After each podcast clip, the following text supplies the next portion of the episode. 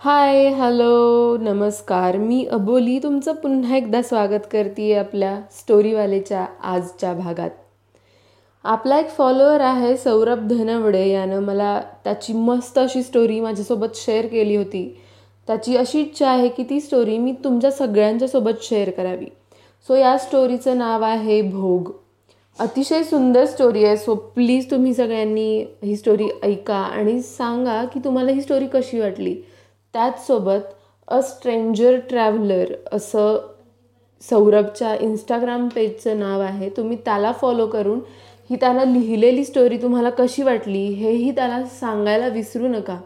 त्याचसोबत तो मस्त अशा पोस्ट टाकत असतो इंस्टाग्रामवरती आणि त्याच्या कॅप्शन्समध्ये तो छान असे आर्टिकल्स लिहित असतो त्या सब्जेक्ट वाईज त्या पिक्चर वाईज सो ही कॉन्सेप्टसुद्धा फार छान आहे. तो अ स्ट्रेंजर ट्रॅव्हलर या पेजला इंस्टाग्रामला फॉलो करा. चला तर मग ऐकूयात त्याची स्टोरी भोग.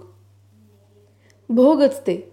त्याने केलेल्या कर्माचे जे तो आज भोगत होता. असं म्हणतात की ह्या जन्मी केलेल्या पापाची परतफेड इथंच करावी लागते. त्याच्या बाबतीत सुद्धा कदाचित हेच घडलेलं असावं. कट्ट्यावर बसून तो आज धाय मोकलून रडत होता.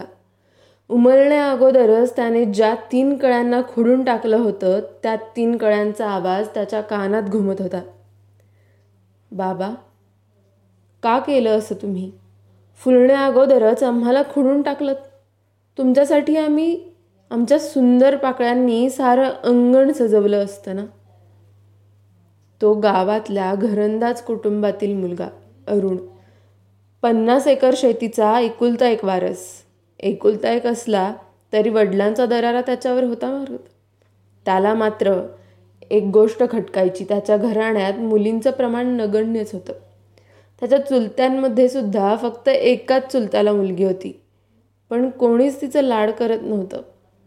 एकदा त्यानं वडिलांना प्रश्न विचारला आबाऊ आपल्या घरात असं का? पोरींची संख्या नसल्यासारखीच आहे. यावर आबांनी त्याला उत्तर दिलं अरे लेका पुरगी म्हणजे दुसऱ्याचं धन. मेल्यावर आगीन द्यायला लेक नाही उपयोगाची. पोरगाच करतोय म्हणून वंशाला पुढं चालवायला दिवटाच लागतोय. हे वाक्य अरुणच्या मनी बिंबलं होतं. दिवस सरत होते आणि अरुण मोठा होऊ लागला होता. त्याच्या घराण्यात मुलीचा जन्म होताच. त्यांचा कोणालाच न कळून देता गळा घोटला जायचा. आणि समाजापुढे ती मुलगी जन्मतःच मृत झाली असं घोषित करायचे. अरुणसुद्धा मुलीच्या जन्माविरुद्ध विचारांचा झाला होता. त्याने उच्च शिक्षण घेतलं आबांनी नात्यातल्याच एका मुलगीबरोबर लग्नसुद्धा लावून दिलं आणि लग्न होताच आबांनी त्याला घराण्याच्या परंपरेची आठवणसुद्धा करून दिली. राजा राणीचा संसार सुरू होता. एके दिवशी त्याच्या बायकोने तो बाबा होणार असल्याची खुशखबर दिली त्याला. अत्यानंद झाला. पण त्याचबरोबर त्याला आबांच्या त्या वाक्याची आठवण झाली. तेव्हा नव्यानेच सोनोग्राफी नावाचा प्रकार आला होता.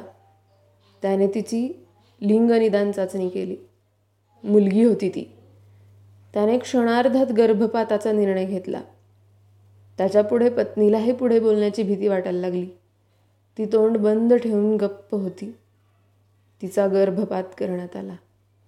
पुढच्या दोन्ही वेळेसुद्धा तसाच गर्भात मुलगी असल्यामुळे गर्भपात करायला लागला.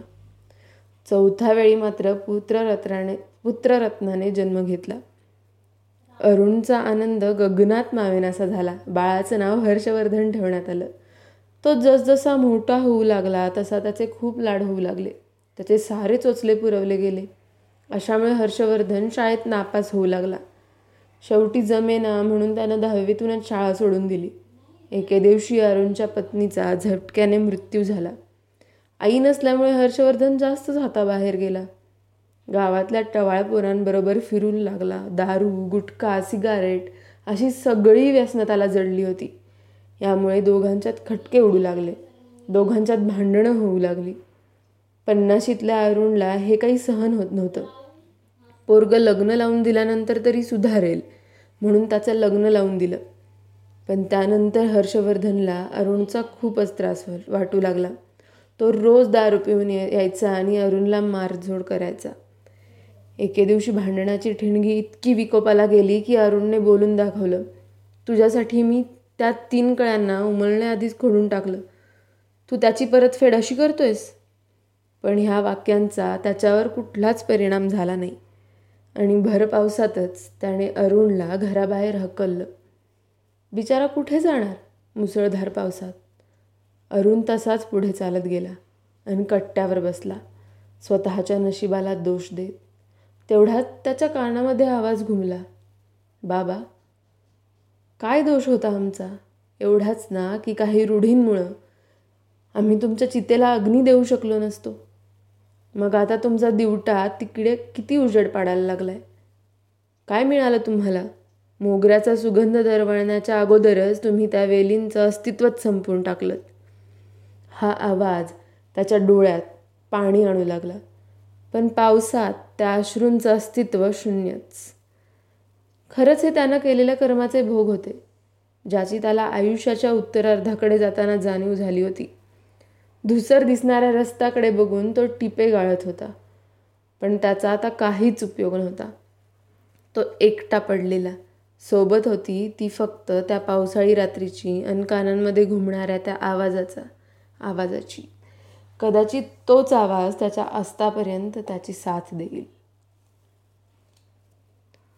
तर मित्र हो ही होती खूप रिअल स्टोरी आपण कितीही सुधारलो असं म्हणालो तरी या रूढी परंपरा फक्त काहीच ठिकाणी बदलताना दिसत आहेत या पूर्णपणे बदलायला फार वेळ जाईल. पण कमीत कमी आपण आपले विचार तरी बदलू शकतो. अगदी याच बाबतीत नाही आणि कितीतरी गोष्टी आहेत ज्या गोष्टींमध्ये आपण मॉडर्न नव्हे तर प्रॅक्टिकल विचार करायला हवा. मॉडर्न म्हणजे काय? असे तुम्हाला दिसणारे झँकी पँकी विचार नव्हे. मॉडर्न म्हणजे तुम्ही जेव्हा प्रॅक्टिकली विचार करता ज्या गोष्टी प्रॅक्टिकली खऱ्या आहेत त्या गोष्टी गृहीत धरून चालता आणि त्याच गोष्टींना परंपरा मानता. ज्या गोष्टी तुम्हाला अंधश्रद्धेकडे घेऊन जातात त्या गोष्टी कधीच प्रॅक्टिकल असू शकत नाहीत. चला तर मग या गोष्टींवरती सुद्धा विचार करू. हीच नव्हे तर आणखी आणखी अशा कितीतरी गोष्टी आहेत ज्या गोष्टींवर आपण प्रत्येक वेळी प्रॅक्टिकलीच विचार करणं हे गरजेचं असतं. चला तर मग भेटू अशा पुन्हा एकदा मस्त अशा स्टोरीसोबत till then bye see you soon